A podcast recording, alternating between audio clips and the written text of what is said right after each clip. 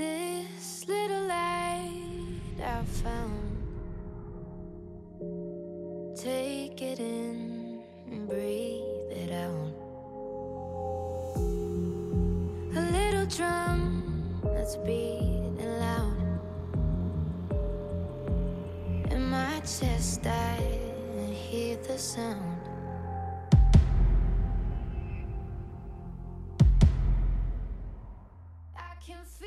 Welcome to Shoulder of Orion, the Blade Runner podcast. I am your host, Jamie Prater, and I'm joined by my co host.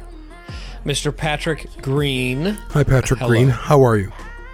I'm doing pretty well. You know, uh, things here on the East Coast are temporarily hot for some reason, which is climate change, and it's going to be freezing cold again in the next couple of days. But I'm trying to, you know, appreciate the weather, get outside a little bit, and uh, you know, do my final episode catch up on Black Lotus in time to talk about it tonight. Awesome. And uh, yeah, I, I finished Well, them. it's also been freezing here during the day, which means it's been 56. which is actually the exact temperature that it was today over here. That's funny.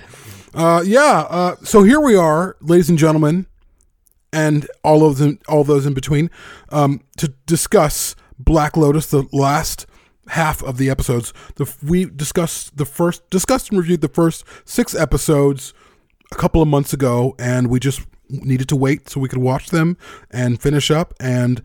Just a bit of a not a warning, not really a content warning, but we probably will skew a little bit negative in this episode. It's not because we're trying to sit here and shit on it. We just we didn't respond as positively as we would like. There are some good there are some good things in this. We will discuss the we will discuss what those are and how they affected us and what we did like. Unfortunately, there's a lot we didn't. Um, and we're going to also get into that and there's a lot riding on Black Lotus in terms of, you know, since we've discussed Black Lotus the first round, there's been an announcement as you ever as everyone knows of a new series coming from Amazon called Blade Runner 2099, which is a live action series, which is a sequel series that's a follow up to 2049. So, Black Lotus is the only pseudo it's not live action i mean it's animated but it's the only thing kind of bridging the two right now. And there's a lot riding on its success. Um, so we want to kind of talk about whether or not it was successful by and large. Um, i know patrick you you were talking earlier about rotten tomato scores and we can get into some of those in terms of what the audience thinks what just the aggregate rating for the show is it's not very positive. There are people who do really enjoy the show. Some hardcore Blade Runner fans love it. A lot of them don't. I guess we should get into the story first, right? Like what happens. We can. It's pretty general. It is pretty general. Uh, so where we left things off in the previous episode was we, we finished with episode six, which which for me is still a high point. I think six is, is great. I think nine is great. Uh, and I, I think that there are there are some moments in this show that I, I actually adore. There really are. There's there's you know there's themes in it that I really like a lot. There's moments in it that I like a lot. Uh, I, I, you know, am trying to temper myself a little bit to not be overly negative because I, I hate this archetype of the kind of angry super fan. That's something that I'm sensitive to. It's something that bothers me a lot when I hear it. And it's something that I don't want to evince right now. And so I'm kind of getting that out there because I, I, think you did a great job of summing up where people are on this, which is all over the map. I know plenty of people who are very into Blade Runner, as you mentioned, who absolutely love the show, who are really into it, who accept it all as, you know, like this great new part of canon, who are, you know, really into a lot of the new characters, who have, you know, done fan art of people like Water Lily and, you know, characters that exist only in the universe that Black Lotus has introduced us to. It is really, for a lot of people, it is really hitting on all of the notes. Um, for for many of us, there, you know, we're a little bit more in this place of trying to reconcile you know some of our expectations and some of the things that didn't land the way we wanted them to land with the fact that you know it is here now and it is part of our legacy as blade runner fans and like we we do have to reckon with that and we have to look for the things in it to either you know take with us or to kind of shed off at least in terms of our you know personal headcanons um so we left things off with so yeah that's just to say if i sound negative tonight i i do actually apologize and i don't want the way that i come across to yeah I just want to push back on one term that we're using that I think we should rethink the term negative. I don't think I don't believe that being overly critical is being negative. And I know we kind of live in this world where in fandom it's you either you love something or you don't. We're going to be critical of this. But we love Blade Runner. We love the world of Black that Black Lotus creates. We're critical of the storytelling within that world.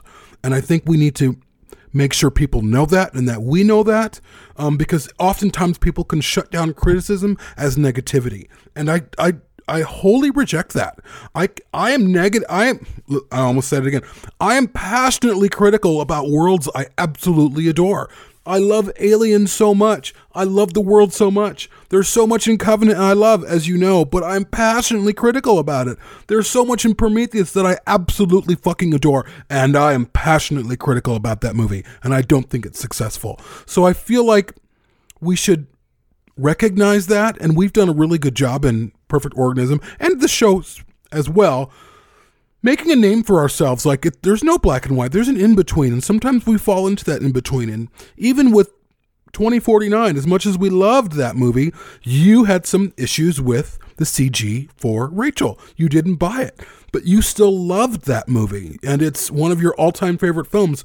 And i was reading something because i read a lot of self-help quotes for work because i do a lot of content writing for work um, and they're talking about usually the people who love something the most are the most critical about it as well. And that the two, you can be critical about something and also love it passionately. They're not, they don't cancel each other out. So I feel like it's important as we continue in this. Probably it's going to be a little bit shorter episode because we don't have a ton to say, and what we do isn't is is adversely critical. But we love Blade Runner, and we always will. Um, and we're excited about what's coming, and we're excited that Black Lotus exists. It's just it didn't work for us, and so I feel like we can we have the right and the ability to be critical about this in a really constructive way, um, while also loving the world that, that it's into. So there's my soapbox. Yeah, no, I, I love that soapbox. I'm totally on board with that. And I think that it's a good reminder that we do not have to always exist in camps that are opposed to each other. And I think that we live in a culture where that is really valued a lot and it's to the detriment of a lot of us. I, I think this idea of being critical without necessarily like putting a flag in the sand of being like, I am against this thing or, you know, I am for this and anything critical is an attack on me, right? Mm-hmm. That's something that many of us, myself very much included, fall into all the time whether it's with you know socio political things or cultural things or whether it's with um, entertainment. And at the end of the day that is something that's good to be reminded of. So going back to, to what i was saying uh, before i cut myself off about 20 minutes ago uh, we left this story off where Elle had just blown up the police chief's apartment and Marlowe had been, you know, uh, intercepting that situation. She was injured. We had Davis catching up with her, and then we go. You know, Elle goes back to um, stay with Joseph to recuperate, and we start kind of gradually through the next few episodes. Well first off we get like a, a big recap episode which is which is helpful but maybe you know a little reductive but it's helpful to kind of see how davis has been observing what's going on. And then we see uh, quite a bit more about joseph's past which we hadn't really gotten to that point. We learn of course that he's a you know an ex blade runner. He's he's a, a retired blade runner but retired in you know terms of not working anymore not in terms of retirement in the blade runner universe uh, we get some more of his history with Marlowe. We get some more of his, his of his history with replicants and what kind of led to some changes in his heart. Uh, we you know have the revelation that was telegraphed pretty consistently throughout the entire rest of the series that Wallace was behind the Black Lotus tattoo and that he you know had engineered her um, of course, he also then goes on to engineer uh, an antagonist to her in the form of this this Lily White Lily character, um, and uh, they fight and uh, love and love. Elle goes to the Wallace headquarters.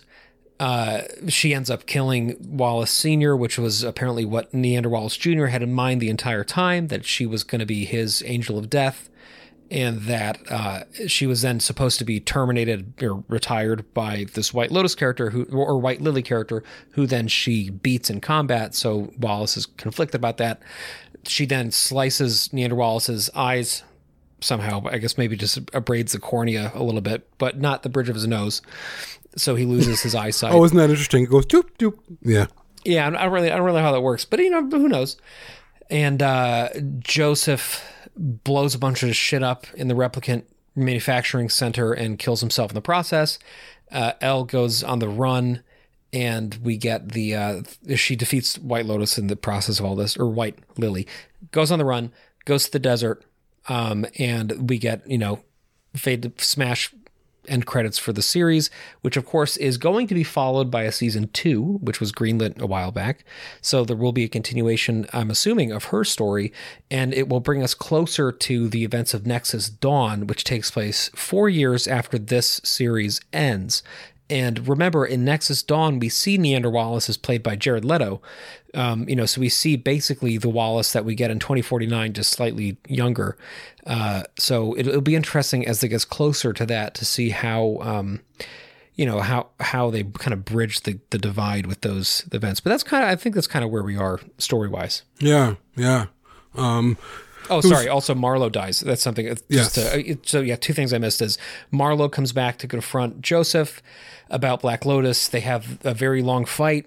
Uh, Marlowe dies. He injures Joseph in the process, and also Davis, the officer, um, gets vivisected by White Lily, but uh, ends up surviving it and gets commendations for it. Although she's quadriplegic. yeah.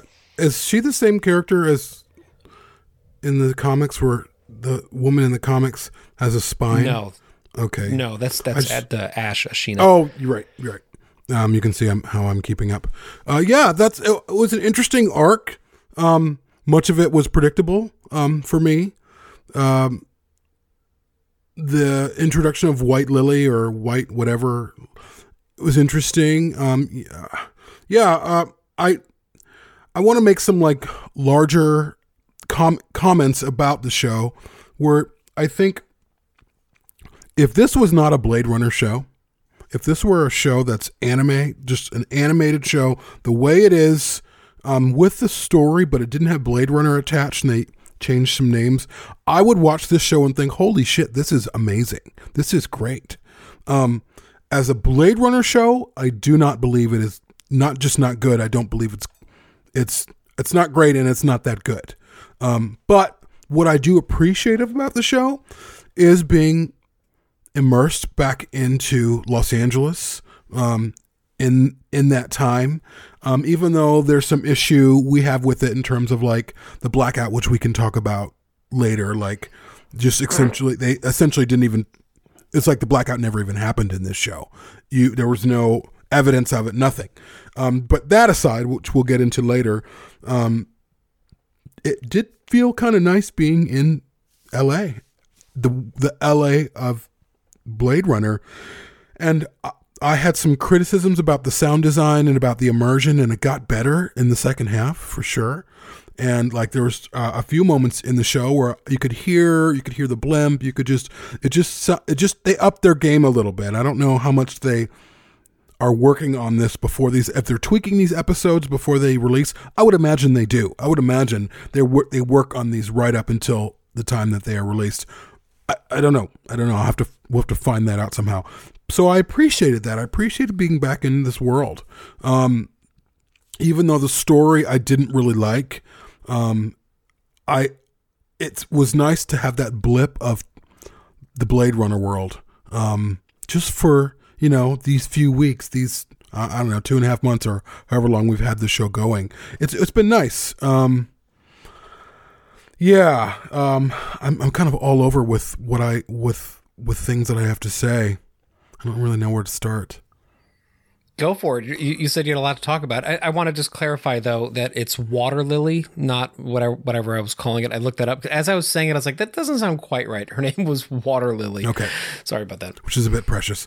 Um, I will say my favorite character in the show is Marlowe, which you and I discussed in our green room earlier. Um, and it's not because I thought Marlowe was awesome.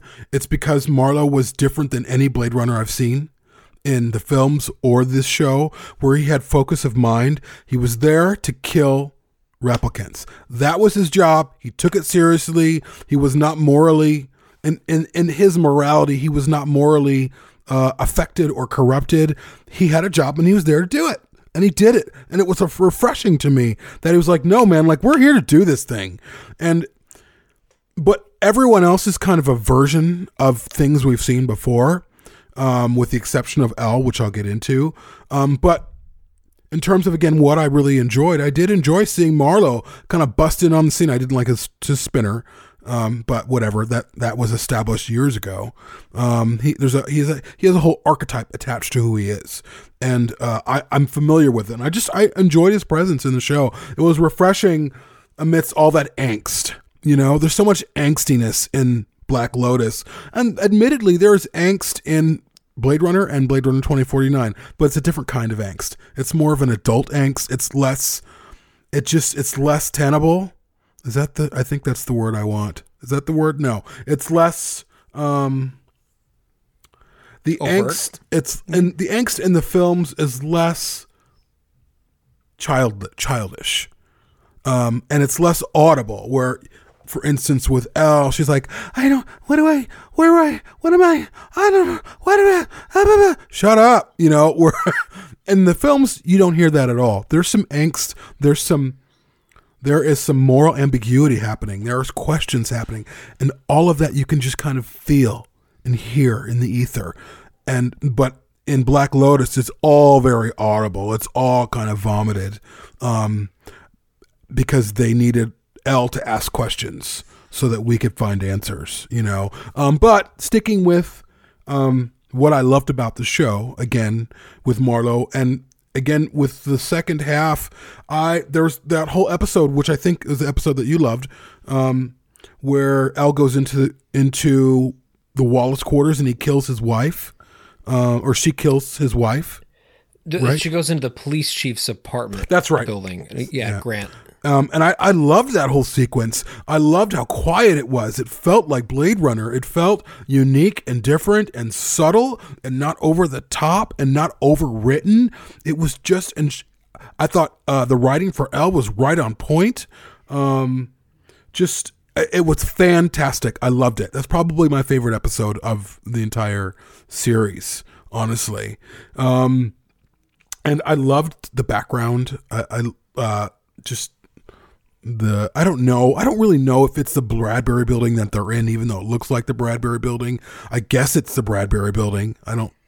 I think it's pretty strongly implied. It even has the gargoyle on top and Okay, everything. okay, so it is the Bradbury. Bradbury building. Um, I loved what they did with that. I have a problem with them winking. Oh, we're in the Bradbury building. Like we get it. It's Blade Runner. We get it. We get it. Like you don't have to do this heavy-handed. Like oh, it's Joseph's apartment. Look, it's the same tiles as. We get it. We get it, and that's my problem. I've I have pretty big problems with Joseph as a character, but again, I'm trying to like stay focused because I'm similar to you. I'm kind of all over with this. Um, but I really, the second to the last episode, I thought, you know, this wasn't bad. This was all right. This was okay. I didn't think it was amazing, but I, but then by the last episode, I was like, no, they missed this. This was a big misstep. Um, so that's kind of where I'm at right now, and I'll pass it to you. Um, yeah, Marlowe is uh, is interesting. I also like him a lot. I think anytime he's in a sequence, it becomes better and and more um, you know kinetic and more interesting. I love his clarity of purpose, like you're saying. I think that's great. It's something that's carried over from the computer game, obviously, and it's something that's you know makes him who he is. And it's you know, I mean, I think that as I mentioned earlier to you, uh, he's he's just he's Batman, but getting paid for it, right? Like he's basically just like, he swoops in, you know, with his gadgets and he fights and his you know cape, his coat is flying all over the place, and he's just an awesome you know combat hardened you know guy um, with you know Josh Duhamel voices him in the English language one. He does a really good job with it. Um, you know, he's he's a cool character. Like he's very cool. I, I mean, he he is all of the trope trappings of Blade Runner that people cosplay about. You know, if if they just like spinners and they like the blaster and they like the trench coat, like like he has all of those sort of archetypal things going for him. Um, I, I I see what you mean about him being less derivative of other things within Blade Runner um, as I mentioned to you earlier, like it, it, there's there's pretty clear precedent for that kind of character in the comic books, and and, and all, basically all of the currently running titles. There's like a dedicated Blade Runner central character who's like very badass, especially in the Origins comic. But uh, outside of that, you're right. It's just really the video game, and that's kind of it. Because the the examples of Blade Runners that we have who are not conflicted, like Deckard, you know, we have people you know, we have Gaff, for example. We don't get to see anything that Gaff is, you know, engaged in. We have Holden. You know, Holden is pretty quickly taken out of commission. So we don't really have, you know, a lot of great examples of like what Blade Runners at the top of their game look like. We just hear about it a lot, right? And then the Deckard that we see in, in Blade Runner, especially, you know, um, for all the talk about him being great at his job, both in that film and also in 2049, like he's not particularly good at it. He's just sort of like a private eye, you know, who's he's not like doing crazy flips and shit like we get in the in the anime series, um, for better or for worse. So yeah, yeah. I mean, Marlowe. I think his his episode six entrance is just like ext- like that's a moment where I actually like went back and I was like, I got the kids to come and like watch how cool it was, and they were like, yeah, that was awesome. Then they were like, you know, doing flips all over the place, pretending to be him. Um, another really high point for me, I think, is episode nine. Let me just double check. Um, could be eight. No, it's it's probably nine. Uh, it is. So she, so Elle gets into the Wallace headquarters and she goes into the greenhouse area, which was really cool. I, I love that sequence. Again, it was very quiet. You know, she goes, she sees the owl, which is, you know, pretty heavy handed, but it's also like that's iconic Blade Runner imagery. I'm fine with them, you know, using that. Um, and it's a moment of really interesting juxtaposition because it's all verdant and green and, you know, lush and it's silent except for like nature sounds. So it feels very interesting to mm-hmm. me. Um, and then when Holden, not Holden, when Marlowe, um, you know, breaks in, uh, literally breaks through the glass and comes in and fights her, it's like a really fraught sequence. It's great. I mean, there's a lot of fighting in this show. There's, as, as you know, I was doing laundry during parts of it because I, because I was like, you know, I, I just got to catch up on the episodes that I missed and I have housework to do. So like, it's, you know, th- there was enough fighting that I was like, I got like okay with matching socks during those sequences. I'm like, okay, I can hear that they're punching each other. I'm going to like look down and match the socks that I'm putting away. Um, that was a fight sequence where I was not matching socks. I was like raptly watching the, the fight. I thought it was really, really great. I thought so too. But as I mentioned earlier to you, um, I don't think on this episode, maybe it was before we recorded the the confrontation with Marlowe and Joseph at the end. To me, is kind of an example of how to not use that character because he's very talky during it, um, and also very inept during it. And we have two people fighting who seem to like have goggles on that are you know blacked out or something because they're not like none of the shots are connecting. You have Joseph basically just taking the Bradbury elevators up and down a floor at a time. Like his evasion is like just going one floor down on an elevator, you know? And then and then you have Marlowe like slipping and falling and shooting a lamp off and thing and just like it, it feels not like slapstick, but it feels like well, like they're kind of inept and in the process of that they're having this whole conversation about like who's more human is are they more human than we are? You know you're so robotic because you you know live on this like hard value system. You know i i lost that a long time ago because i learned how to love and i learned how to love because of a replicant. And because of that that must mean that they can love too. So who's to say who's the human and who's not right? They're they're having like the conversation that you're supposed to be having in your head but they're having it out loud while they're also doing like a, a nine or ten minute fight sequence that's just basically just shotgun blasts hitting walls. That's like most of that fight. So to me, that's that's I, am bringing that up as an example of how Marlowe functions as a great character. With episode six and episode nine, and then as a character who's reduced to just those tropey elements that I'm talking about, I think the more he talks, the more he calls attention to it, and that's that's kind of problematic for me. Um, as far as like the Ennis house tiles and things in the apartment and Joseph's apartment, I mean, like that's I, am okay because it's you know that that's building materials that they would have had access to. Like that's just stuff that's sort of in that aesthetic universe. What I do have more of a problem with though is why the Bradbury building had to be a central element because as you know, living in Los Angeles and as I know, having visited a couple of times, like there's plenty of other buildings in Los Angeles, and especially you, you see all the flyover sequences in the Los Angeles that we get in 2032. There's buildings everywhere. Like it's a huge metropolis why why is just like all of the pivotal action sequences have to happen in this one pretty small apartment building? Like that's something that I find was a little bit distracting. Um, going on to Joseph for a moment, I, I I, I don't I don't disagree with you that he's derivative of Deckard, but um, I don't. I also think I like him more than you might. I, I think that his arc for me was, you know, it, not unpredictable, but um, but it was at least uh, kind of it kind of it, I I I actually loved that Clair de Lune episode episode ten, which is it's basically Okay. just that extended flashback sequence. I thought that was just like a part of the Blade Runner universe that we just never see. You know, it was kind of reminding me of like the Taffy's bar sequence in the first film, but That's why a very different a version of problem it. You know, yeah, yeah. Yeah, but at the end of the day, everything's going to remind you of something, you know, especially if it's, I mean, there's only a certain number of, you know, quick reference tropes that you can, you know, avoid. At some point, things are going to, everything's going to connect, as you and I both say, right? Eventually, everything connects. I, I think, like, it's a lounge singer in a, in a, you know, in a Art Deco sort of nouveau, you know, bar. Um, and I like that. I like that Joseph had this kind of gradual loosening there where he kept showing up every night and you know the easiest target was the last one. You know as i'm saying all this there there is precedent for that kind of overt dialogue in film noir which is uh, of course what you know blade runner as a whole is aesthetically very closely tied to. Like you know the characters say the quiet part out loud a lot. If you watch the maltese falcon for example right or you know films from that era a lot of the dialogue literally a lot of it's literally voiceover for one thing right?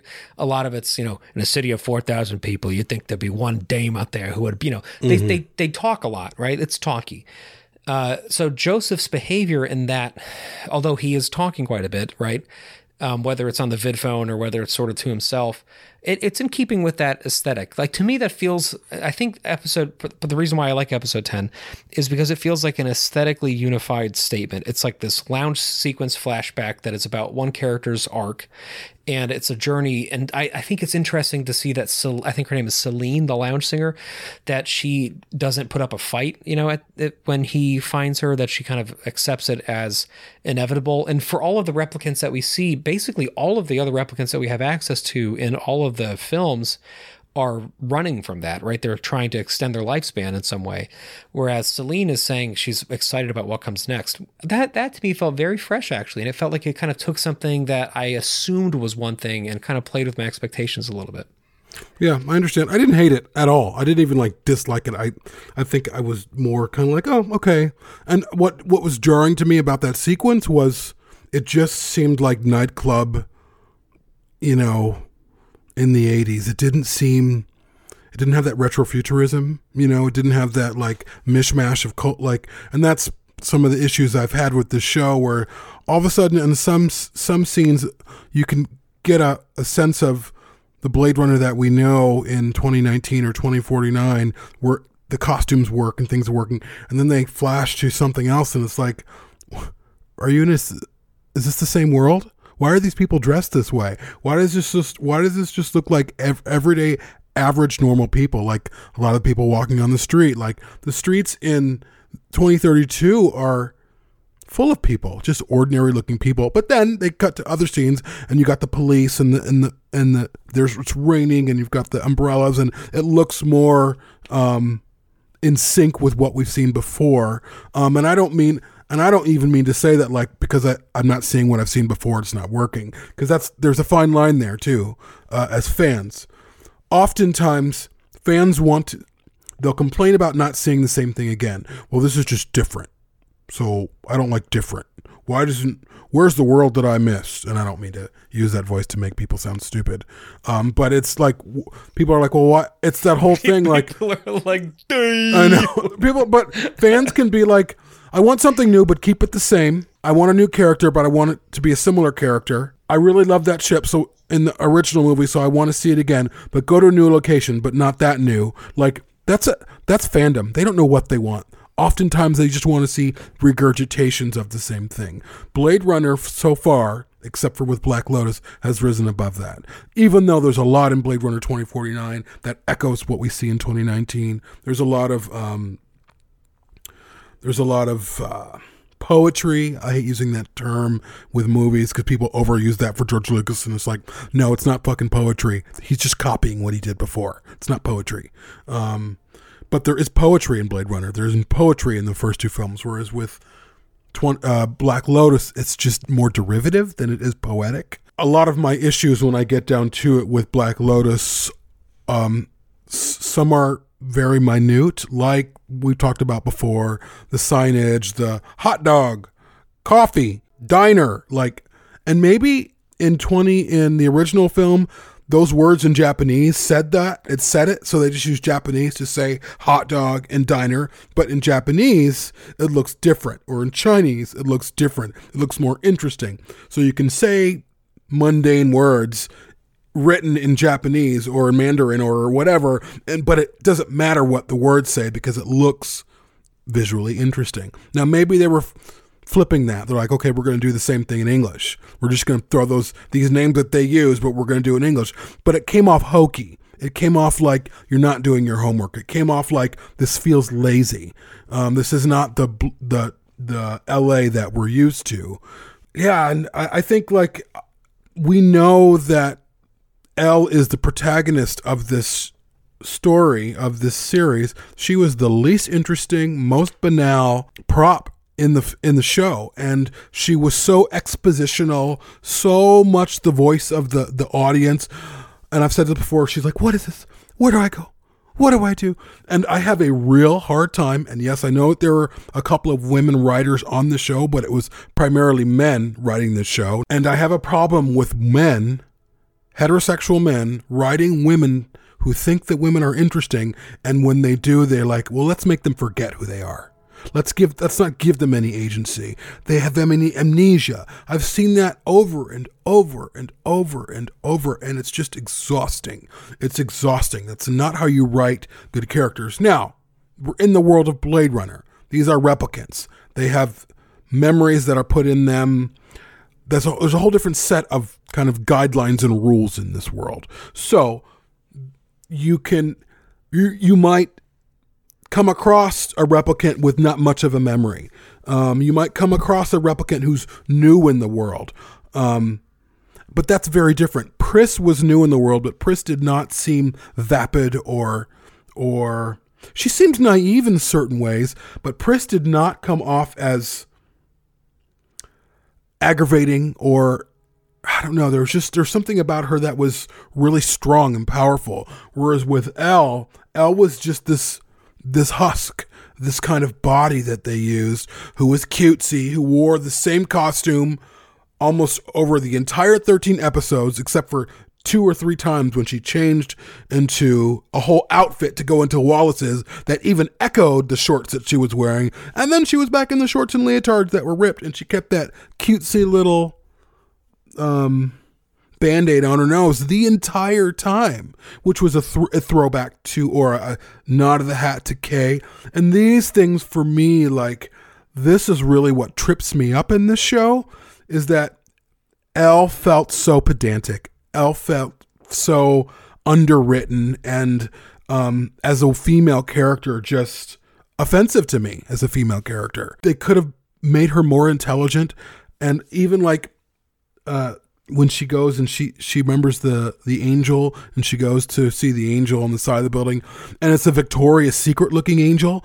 You know what I mean? It's so like so you had to draw an angel that looked like a Victoria's Secret model with wings. You couldn't be a little bit more cool about this. You couldn't be a little bit more undertone understated with this representation of what an angel might look like what what might represent an angel to her um and so some of those choices with the f- female characters even white lily what water lily Water Water water Lily. even water lily looked like a victoria's secret model she had this she was dressed in white scantily clad and this is it's also a trope in anime for sure but this this is not just anime this is blade runner. And blade runner has focus put on it for the representation of women. So i felt like the women in black lotus aside from davis but like the women were all pitted against each other in black lotus. Davis kind of wanted to help Elle a little bit, and for a moment they were kind of had each other's back, but they didn't, and they didn't really get along. And then Water Lily skewers Davis. Like that's another problem I have with with uh, typically men who write female characters. They think giving women agency or making them powerful means not not binding not binding them together but not having them work together. And women are stronger together. We all are stronger together as people. But what writers think is no we need to separate them and put animosity towards them. I even i would have had a better time with water lily being a male than water lily being a female let's put two women together and have them fight um, and they're really sexy and barely wearing anything either. I just had real problems with that with that trope that they're doing, and I think for me, it's what mired the show. Um, as I watched it, even though there were things that I enjoyed about it, I'll stop there and I'll give it to you for now because there's more I want to say. Keep keep going. Patrick's like, "Uh, please keep going. Um, no, I, I, so- I mean, fin- finish your point because I, I have I have you know responses to things, but uh, but I, I think but keep keep going with what you're talking about. No. I mean, so as I watched the show, then able to enjoy things here and there, um, I was just really, really, really super, super annoyed with Elle. I really didn't like her. I don't like her as a character. She feels grating to me. She feels whiny. She feels um, she doesn't. She's then saved by Joseph, you know, a couple different times. Like she becomes this damsel in distress. Like fuck that. Like And of course, they fucking fall in love. That was Yeah. something else that just bothered me so. Like, just briefly, I'll, I am going to No, go ahead, go ahead. It bothered me so much because I was really hoping that that wasn't going to happen. I was like, for all of the all of the tropes that this thing is falling into, like, don't let that be another one. And then he has the whole romance with Celine, and I was like, oh fuck, this is like repeating itself. And then in his like vision, they're holding hands and like cuddling in a field. I'm like, god damn it! Like, why? Yeah. why why does why does she also have to be an object of desire for him as opposed to just him like doing the right thing for the right reason because that's the thing is that like we're supposed to look at Joseph as this protagonist character like we're supposed to identify with him. But he only does the right thing because he is like attracted to these replicants that he's trying to save. That's not progress right? Like if you're going to save somebody because you want to have sex with them that doesn't mean that you all of a sudden have this enlightened view of of of you know an, entire subtype of person. It means that you want to have sex with somebody so you want them to survive. That's obviously a reductive way to look at it. But with Elle there was this nice feeling that I had although she was kind of a damsel in distress and she and he was helping her where I was like well maybe he just wants to help you know? Maybe there is no ulterior motive. And then of course like it does end up coming out that like he was attracted to her and that and it just it was another one of these things that you know it's it's easy to get tripped up by your own expectations i think but that was just an expectation that i had that i i, I like i like knew i was going to be cranky about because i knew it was going to happen and then it did and i was like well there we go you know Yeah, I mean, I don't. I have less to say about that. I there was so much. There were there are so many other things that were annoying me that that was kind of like eh, whatever. It's just kind of another one of those things um, in the show. Uh, as you know, as as you kind of go on with it. I mean, again, I'll, I'll kind of get back to the environment of Los Angeles. Now we know based off 2049 and the short films, notably Nexus Dawn, and also um, the Blackout anime um, that came before 2049 premiered, there has been a blackout. And it's not just been someone flipping off the lights. Oh no, it's a blackout. It was an explosion. It rocked the city and rocked the whole region. And things were just destroyed and housed out. There is no evidence in Black Lotus that that has happened. There's no disc- there's a mention of it here and there, but you're like, where? They don't really address it. And this is the here's this is the issue with going into a story like going into an IP like Blade Runner that needs a lot of like scalpels as a writer. And I'm not, and I don't mean clinical, but I'm, you're not being clinical. You're making sure that creatively everything's connecting. Creatively, this is working as a piece of art that's elevating our experience. In this show, there were several writers thrown in, um, and I think that I'm sure that they did it the best they could, but you can kind of tell that this world did not have the same care that Michael Green and Hampton Fancher and Denis Villeneuve and Ridley Scott, who all brought both of those films to fruition, knowing that the story was important. And I'm not saying that the writers on Black Lotus didn't know that the story was important. What I'm responding to, I think, as as my general response to the show in general is it's Blade Runner dumbed down. It's Blade Runner for children. But the problem is you don't have children watching the show. The majority of the people watching the show are adults and they're the fans. Um, so this show is made for us. It's not made for 13 year olds. Um, yeah, okay, it's made for people who watch Crunchyroll. Most of the people who watch and have subscriptions to Crunchyroll are over like 32, I think, based off what I've read. Um, they're adult people.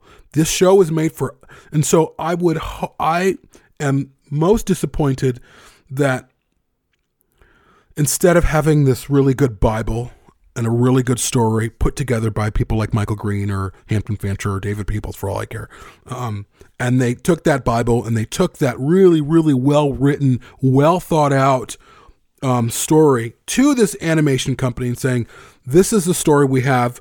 We have a pilot written already. This is Michael Green or whomever. Um, they are going to be one of the showrunners, but we would love you guys to a- animate and direct this based off these scripts. They didn't do that, and you can tell, and that's my biggest issue with the show. Yeah, I think um, it's important to, to recognize that the the blackout isn't necessarily like it wasn't like a physical bomb explosion. It wasn't it that like there were craters created. No, it, it was a data blackout. It was that the satellite was taken down Yeah, and but- data systems around the world went Yes, offline. that too. But don't you remember in the anime when it actually happens, there are explosions happening all over the city. Remember? There are, but it's not like a nuclear holocaust. No, no, it's not Like, nuclear, yeah, no. it's it's but and and and you know don't forget that there's been over a decade since the events in that. So like Yeah. Mm-hmm. you know the city would rebuild itself quite a bit. Um, so I, I'm not so much bothered by the physical reality of the city as I am by the lack of awareness of the characters of what happened, or the or the or Yeah. the fact that we don't see more. I mean, when it's brought up, it's like jarring. It's brought up in like the second to last episode, maybe, and it's like there was a blackout, you know, ten years ago or whatever, and it just feels very like you know, like oh wow, that came out of nowhere because it's not re- like if you had lived, for example, okay, here we go, we we are living through COVID nineteen at the moment, right? This is something that will come up like all the fucking time for a long time, right? Even well after we've moved past it and whatever that looks like, people will still be talking about the lockdowns and the quarantines and what happened, and that was without the physical destruction of our infrastructure. That was just like something that happened to us, right? Uh, like this is a world that was completely shattered, and it wasn't even just the blackout. Obviously, it was all of the you know the anti-replicant, um, you know the the violence that was happening, in the, The streets. famine. It was the ransacking. It was the fam. Yeah, the global health crisis. It was all of these huge these huge concurrent events that um, are only referenced very very scarcely in in uh, Black Lotus. Like they they come up as after what really feels to me to be afterthoughts. Now, what I think you know, you're talking about the way the story's constructed and not having a Bible and things like that, or not not not seeming to come out of like a creative you know Bible that the same thing that Hampton Fancher, for example, was working on. I think to me what I'm what I feel with this show is that the writers got their story and they got sucked into their story and sucked out of the world in which that story is taking place a little bit because it as it goes on it really feels more and more like it's basically just about these characters and the blade runnerness of it is something that's sort of it's visual, right? It's something that you can like look at it and see rain and neon umbrellas and, you know Syd Mead looking spinners and be like, oh, it's Blade Runner. Okay, fine. So what's the what's the real story going on? Whereas as we talk about all the time, the environment in Blade Runner is a is a huge part of the storytelling and it informs a lot of the uh, decisions that people make and the lifestyles that they have and the reasons why they act the way that they act. Like they feel like you know in the films they feel like real denizens of that world. Whereas in this, it was like they were a bunch of characters from an anime movie who happened to have this kind of backdrop around them. Um, and you're absolutely right. Like the blackout would be something that would be talked about, you know, endlessly, and it would be dealt with endlessly. And there would be all these people would be talking about replicants all the time, as opposed to just being like, "There's no replicants left. What are you talking about?" You know, like that. Like that's like a line of dialogue that comes up, like, like who's left? Like Marlowe's like, "Who's left to hunt?" You know, like there's that's something that is so, it's so flippant whereas in reality it would be like we have to make sure that there are no replicants because of this mass near extinction event that happened. This is something that is like driving this society right? Um and and like anything else like it's not like those you know I, I don't know if you can call it racist but those like you know speciest tendencies that led to the events of the blackout where humans were hunting replicants down because of all these different reasons those undercurrents would still be everywhere. We would see graffiti all over the place. I mean, in this one, they're referred to as skin jobs a couple of times by Marlowe, but other than that, like it seems like people kind of just don't really care about replicants. They're like, oh, whatever. Um, and that kind of nonchalance, I think, translates to the viewing the viewing experience, and it becomes more about just this this anime and less about the world in which it takes place, and, and all of the the wonderfully dynamic and deep philosophical conundrums that accompany a world like that. Um, I also I, I have to complain about the music, which is something that I didn't want to do because I know that I'm like the token composer on this thing, and and and that you know it's it, whatever it's predictable that I would complain about it, but it really isn't very good. I don't think. I, I think that the pop songs I, I I actually like kind of like. I think that like the way they do the smash credits at the end of every episode is like really cool, and it feels not like Blade Runner, but it feels like dynamic to me, and it feels like something that a lot of people would you know gravitate towards. I love the intro credits. I think those are really, really great. Um, I like the lounge singing stuff. I don't think that the actual music that accompanies the series feels at all connected to it, like at, at all. It feels like it's just sort of ambient, you know, drone pads using some plugins that sound kind of like the the you know same plugin or the same synthesizers that Vangelis used, just sort of like that are kind of there. And then when there's action happening, there's like a mm-hmm. behind it. And that's like that's it right? The music there's no motivic development in it. There's no um there's no art. It's just it's just sort of ambiance. And that to me is says the same thing that the setting says to me which is that there is there's it's not that there's no art because there's clearly tons of care taken in the environments and and in the look of it. But it feels like more artifice to me than it feels like art mm-hmm. because you can get away with a lot of things if you're making stuff look good. And I think one of the things you get away with is like being able to cut corners and those corners that are cut show when you're really watching it. Like you said, you see people wearing like, you know, completely regular you know pedestrian street clothes you see like a great a great thing that you mentioned that i wanted to go back to was the fact that like nobody's outfits change at all during this entire series, right? Doc Badger always has that tank top on. Joseph always has that coat and he's just smoking continuously throughout the entire thing you have Wallace, who was wearing a hoodie from the beginning to the end of this entire series, that same exact hoodie. You have, uh, you know, Elle wearing those tights and the jean shorts, basically in, in, you know, almost an unaltered form the entire time. And then you have Davis wearing what looks like a cop uniform from three years ago. Like it's just a sweater vest with like a coat, right? Yeah. Um, Law and Order, vict- Law and Order Victims Unit. Outfit. Yeah, it just looks yeah. completely like what Out people wear now, yeah, you know um, and and it all like uh, uh, like anything we wouldn't be talking about this if the story had been sucking us up so much that we hadn't even like yep. been able to notice Agreed. it but because the story was like boring us or because we felt disconnected or we felt like it was you know becoming predictable, we start being like, okay, what else is there to pay attention to? And then you realize like the stuff that we should be paying attention to, like the music or like the, you know, the the actual setting that it's in, feels two dimensional. And that to me is the biggest problem with Black Lotus as a whole. I personally find that with a lot of anime. I know I'm, I'm going to be offending a ton of people in saying that. I also am saying that as somebody who is not an anime aficionado, and I know that I am blind to a lot of the things people love about it. So I'm wrong from from a lot of people's perspective, and I totally own that. I'm saying for me personally, great example is Godzilla, right? As you know, I'm literally, literally wearing a shirt that says Godzilla in Japanese right now. Like, I'm a huge Godzilla fan, right? You know that. You, you've been to our house. You see all my shit everywhere. I fucking love Godzilla, mm-hmm. right? The Godzilla uh, anime series that Netflix put out, there's a few installments of it. I could not even get through two episodes. I was like, this is so stupid. It's like everybody is saying everything all the time yeah. and they're all trying to look as cool as they can while they're saying it, right? And a great example of that, and again, I'm I'm saying this, I know that I have Western eyes that are not anime trained. I know I'm a white guy. I know that I have biases and blind spots. So please take what I'm saying with that in mind. But from where I sit as somebody watching this, um, th- this was falling into a lot of those traps, right? Like, there's no reason Joseph needs to look as like prototypically cool as he does all the time, right? He's a fucking washed out person. Why does he have to like have perfectly coiffed hair and like be smoking and be like drinking and like look like this like, you know, like rock star? Why can't he just be like a fucking schlub? Like, and, and why does he have to look like a model when he shaves and he gets his flashbacks? You know, why does Marlowe have to look perfect all the time? Why does Elle have to be like incredibly beautiful? Look like she looks like a fucking K-pop star or something. Yeah, she does. She's like a Right? uh, Barbie doll. She's a she's a, she's Yeah. a Barbie doll. Yeah. Why can't they be complex? Why does I mean Niander Wallace is a great example of that, right? Wallace Jr. Like he, it, which pains me to say that, but whatever, I'll call him that. You're like, you know, I, I mean, it's not like Jared Leto isn't isn't an attractive looking guy. Like I, I, I totally get that, but he doesn't like. It doesn't seem like it's about that when he's acting in the You're not actual show. which distracted is- by it. Yeah.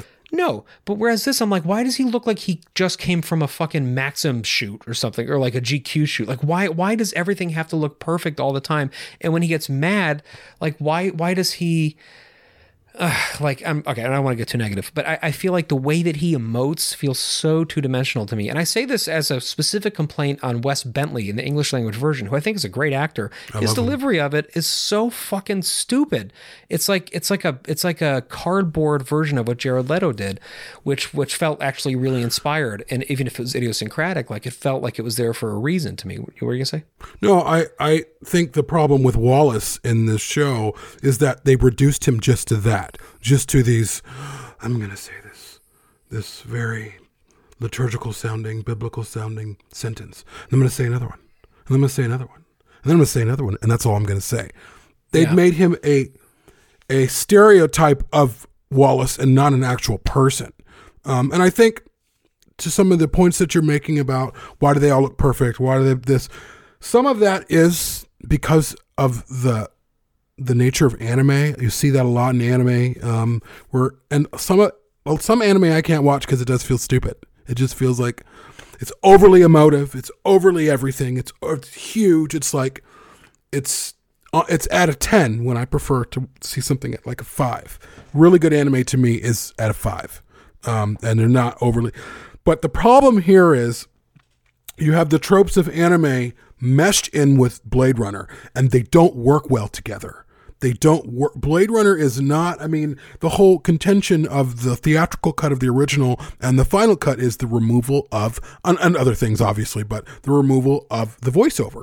Um, and the voiceover was very, tends to be very obvious. It's obvious. Oh, this is what I'm thinking. I'm Deckard right now. And I, I shot her in the back. And yeah, what about Rachael? You know, but seeing that, it's not, there's not a ton of, of, of uh, voiceover in the original. There's a, a little bit, and it, it doesn't even jar me, honestly. But with this, it's just like we're going to write this script so that five year olds can understand what's happening, and we're and that's what it feels like. And sometimes anime can feel that way. It's very like I remember watching the Voltron when I was a kid. Um, and that was sourced to a Japanese. It was very much anime, very kind for of five year olds, though. Remember, yeah, I mean, probably a little bit older, but still, Blade Runner is high sci-fi. It's high sci-fi, and the question that I come to is a question that I posed to both of us, to all of us, even our contributing host Peter when he's been on, or Dr. Robin Bunce, or Micah when she's been here. Blade Runner's bar is really, really, really high based on those films. So, how do we enter this show? Do we enter this show knowing how hard that bar is? Do we kick it down a few notches because it's anime and it's on Crunchyroll? Is that what we is that what we're supposed to do? Like because I see people making kind of a concession, like oh, it's anime, and okay, so I, I should expect less. Is that what you're saying? What do you want? What because it doesn't work. It ultimately doesn't work. It becomes very show and tell, which we have just discussed. Like let's show them and let's tell them everything. So we can't we're we don't we're not afforded the opportunity to ask questions because Elle's asking all those questions for us. And Joseph's answering all those questions for us. There's no there's very little space for us to kind of dwell. But at at the same time, we can dwell in 2049 or in 2019 because there's a lot going on in that environment. That city, that environment, it's a character of its own. It's living, it's moving, it's speaking to us. In Blade Runner, that city, it does not speak to us. That city is incidental. Black Lotus. Uh, Black Lotus, I'm sorry. Yes, the city's inci- incidental. The music is, like you said, it's very ambient. Like they got like a keyboard and they're like, let's press A for like five. Yeah, for like three minutes. And I get it at the same time to pull back. This was a big, big thing. To enter this world is a big, huge ask. There's so much expectation. There's so much pressure. I understand. That's a lot of pressure to be under. We did an audio drama called Gethsemane, set in the world of Blade Runner.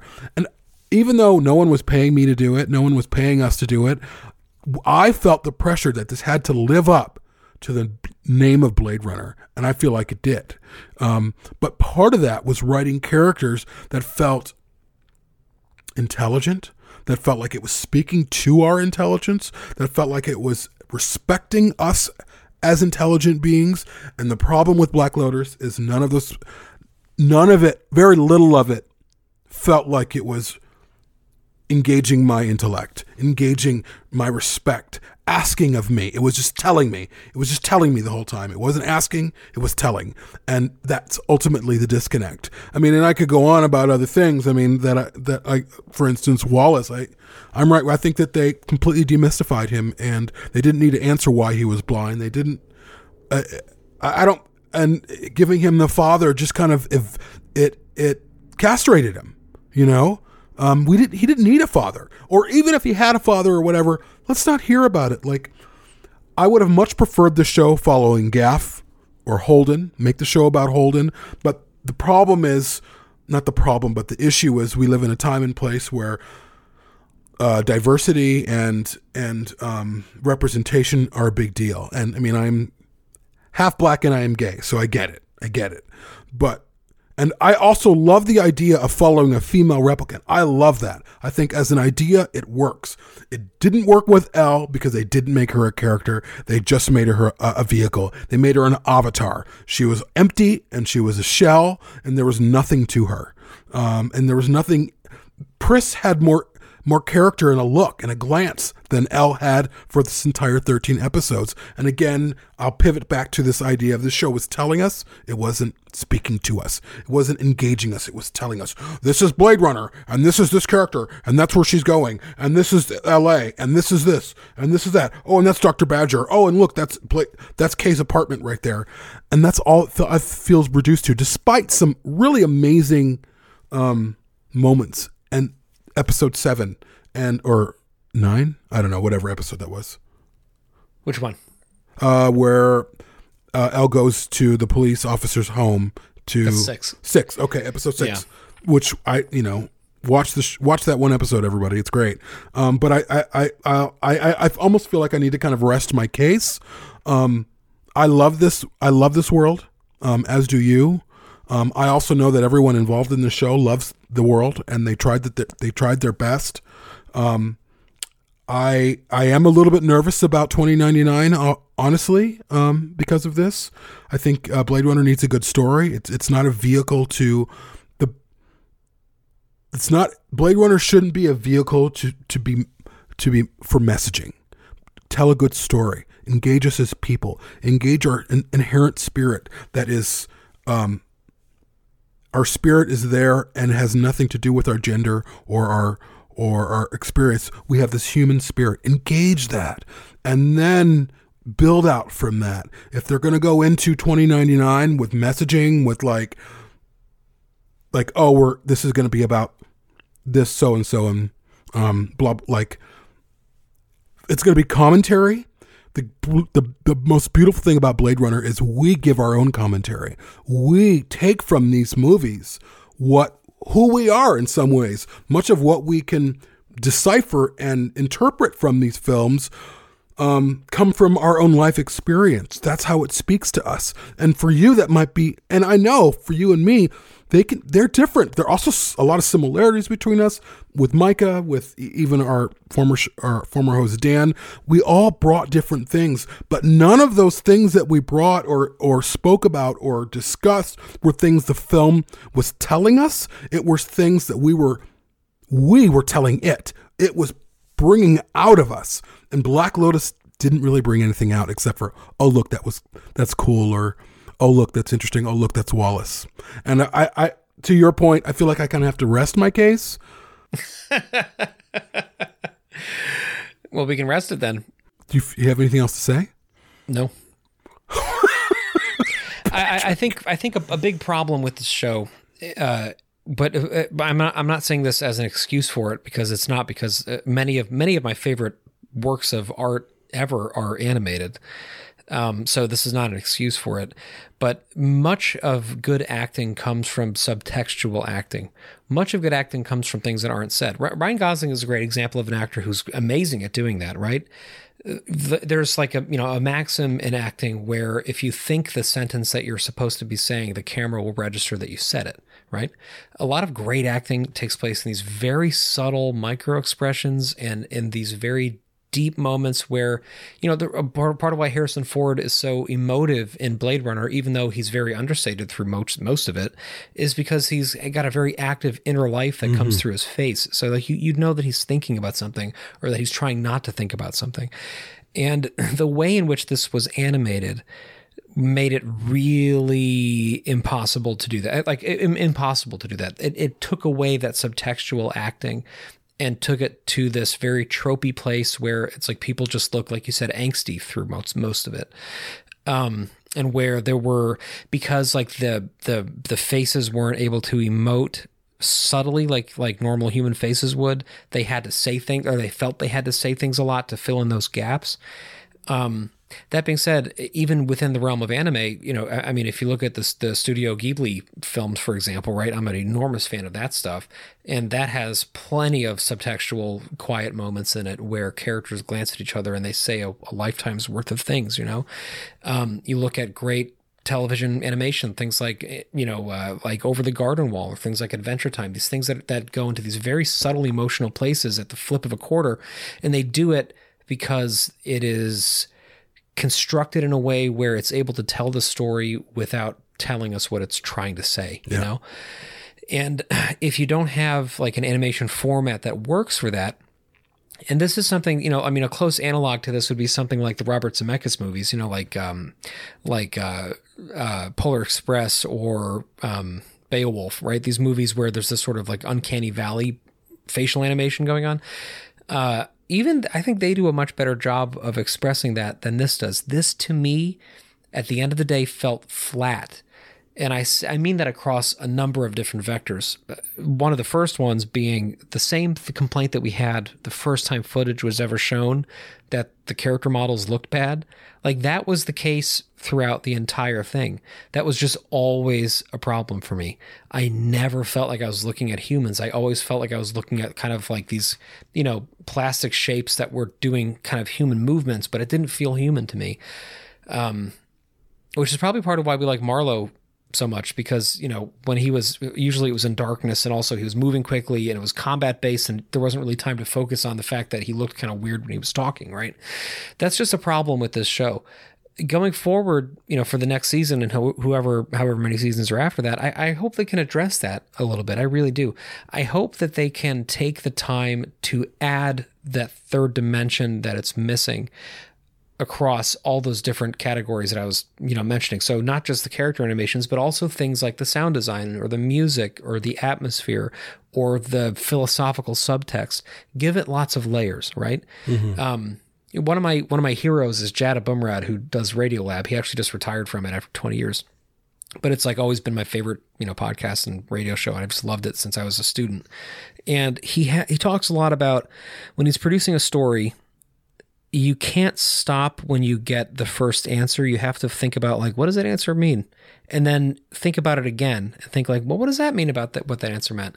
And do it until you can't go any further. And then that's the story you tell, right? You tell a story that's eight layers removed from the story people thought they were going to get.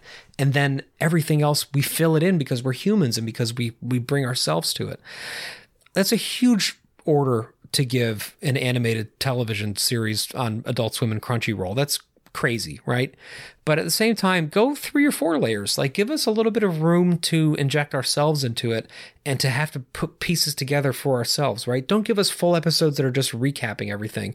Don't give us exposition burps every 10 seconds. Like, don't make our protagonist so clueless that because the thing is that because Elle is so clueless, which is a storytelling, you know, idea in this, right? That she has this amnesia, like because of that, we are treated like we are also clueless the yes. entire time because yes. she's the cipher for us. So we are always just being repeated like, oh, there was this hunt. oh, it was orchestrated by the Wallaces. Oh, it was actually because of this. Oh, it was because of that. Oh, it's because it was an assassination. Oh, it's because he wanted to get control of the company. Oh, it's because he has a messiah complex. Oh, it's because Water Lily was the next model. Like all of these things that are just kind of shoehorned in for us as exposition, they, they don't need to be, right? The Wallace that we see in 2049 has no exposition attached. There's literally no exposition attached to him at all. We are presented with this monk like person in a water filled chamber, and we are just, we just have to deal with that as people. Like, we have to assume that there's a lot of reasons for it, right? Mad Max Fury Road, I, another movie I bring up a lot, is one of my favorite films, is a great example of this, where there's just like absolutely no exposition. Like there is no explanation for anything that's happening. There's no explanation of the background of things until later in the movie. There's no we don't know what happened to the world. We don't know why everything looks the way it does. We don't know even where this fits in, you know, with the other with the other Mad Max films until we kind of piece things together later on. It's like we're thrown into the very deep end of a very deep pool. But there's a reason why it's deep, right? That depth is what makes great art great art because that depth is where we in our subjective viewing of the art lie. So, how does that how do you reconcile that with a long form anime scripted series? I don't know. But I'm also not one of the great creators of anime and like we have many of them attached to this project. We have many very deep thinkers who have produced great work before and they can do it again with Blade Runner. It's not like this is a closed door whatsoever, but it's a door that if they keep it open, they have to give it more attention and care and treat it less like it's just a serialized you know cop drama with cool vehicles in it and more like it's a story about the human condition that we have to as viewers fill in the blanks ourselves because we are humans and because this is the condition we are living in. Mm-hmm. that's what i would say. I agree and uh, I, I do want to close with this um, you know the muppets i know the muppets everyone's grown up with the muppets or a lot of people have and the muppets are these very static things. Why do we love the muppets? Why do we love these things that don't emote at all they have no expression, but yet we can look at them and we can smile and we can laugh and we can hear them talk in their very plasticky, whatever they are, you know, kind of flap jawed, you know, talking. We can see Kermit talk, but there's so much love in there. There's so much us of us in Kermit or Piggy or Janet or everyone. Um, and they are very simply made basic puppets. There's no animatronics in them, but we can engage our humanity while while we, when we engage with them.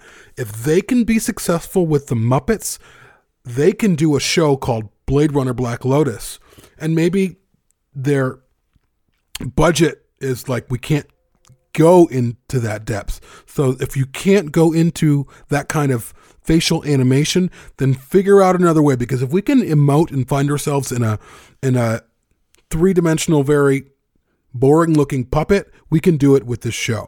And so the issue is they they couldn't figure that out, and so their their their option was, well, let's just tell them everything.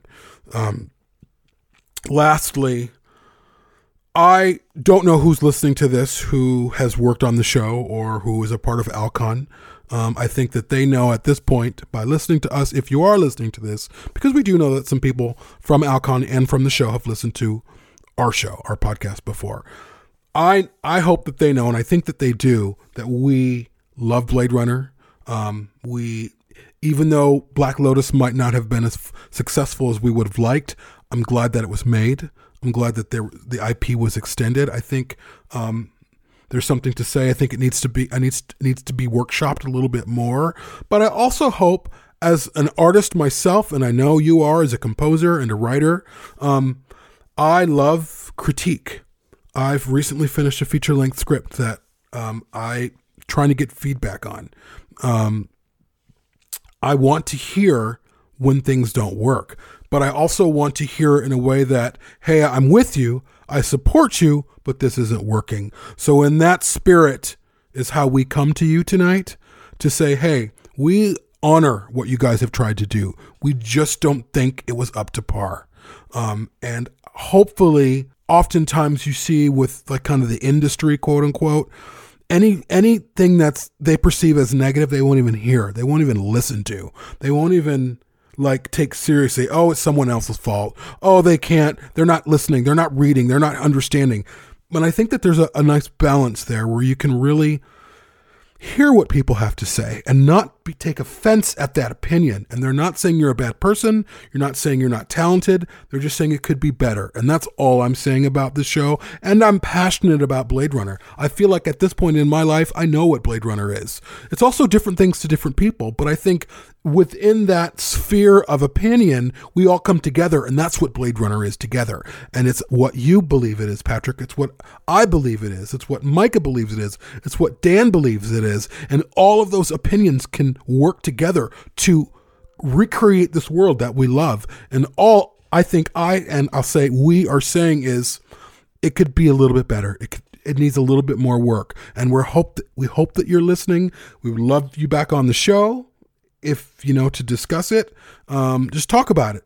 Talk about our love for Blade Runner, if or not, or whatever. But I, I just it's really important for me that the creators and the producers and the studios know that this isn't gatekeeping. We're just we're passionate about this world and we love it as much as you do. Amen. Thank you, everybody. Thanks for Um, listening. uh, and just before we go, a super special shout out to John Martino, who just joined our Patreon a couple days ago. Thank you, John. He joins uh, other recent people like Jason Judah and others who um, have joined the last couple weeks. And uh, I got to say, you know, just today we were, you know, using Patreon money to help produce the score for the next audio drama. So that's a, a very direct personal reason to thank you for that. And um, and to let you know that this stuff's going right back into the work that we hope you get to enjoy. So Thank you to all of our patrons. Oh, and, and we have new Sublime Noise coming out. Uh, if you if you missed it, we just had one come out a couple days ago. It was on the score to Under the Skin. Really exciting. We're going to have some more, including some Jonny Greenwood scores potentially coming up soon. So there's a lot to look out for. So uh, if you want to join, make sure you go to bladerunnerpodcast.com slash support and you can join right there and uh, and you'll have immediate access to all the stuff we're talking about. Thanks everyone.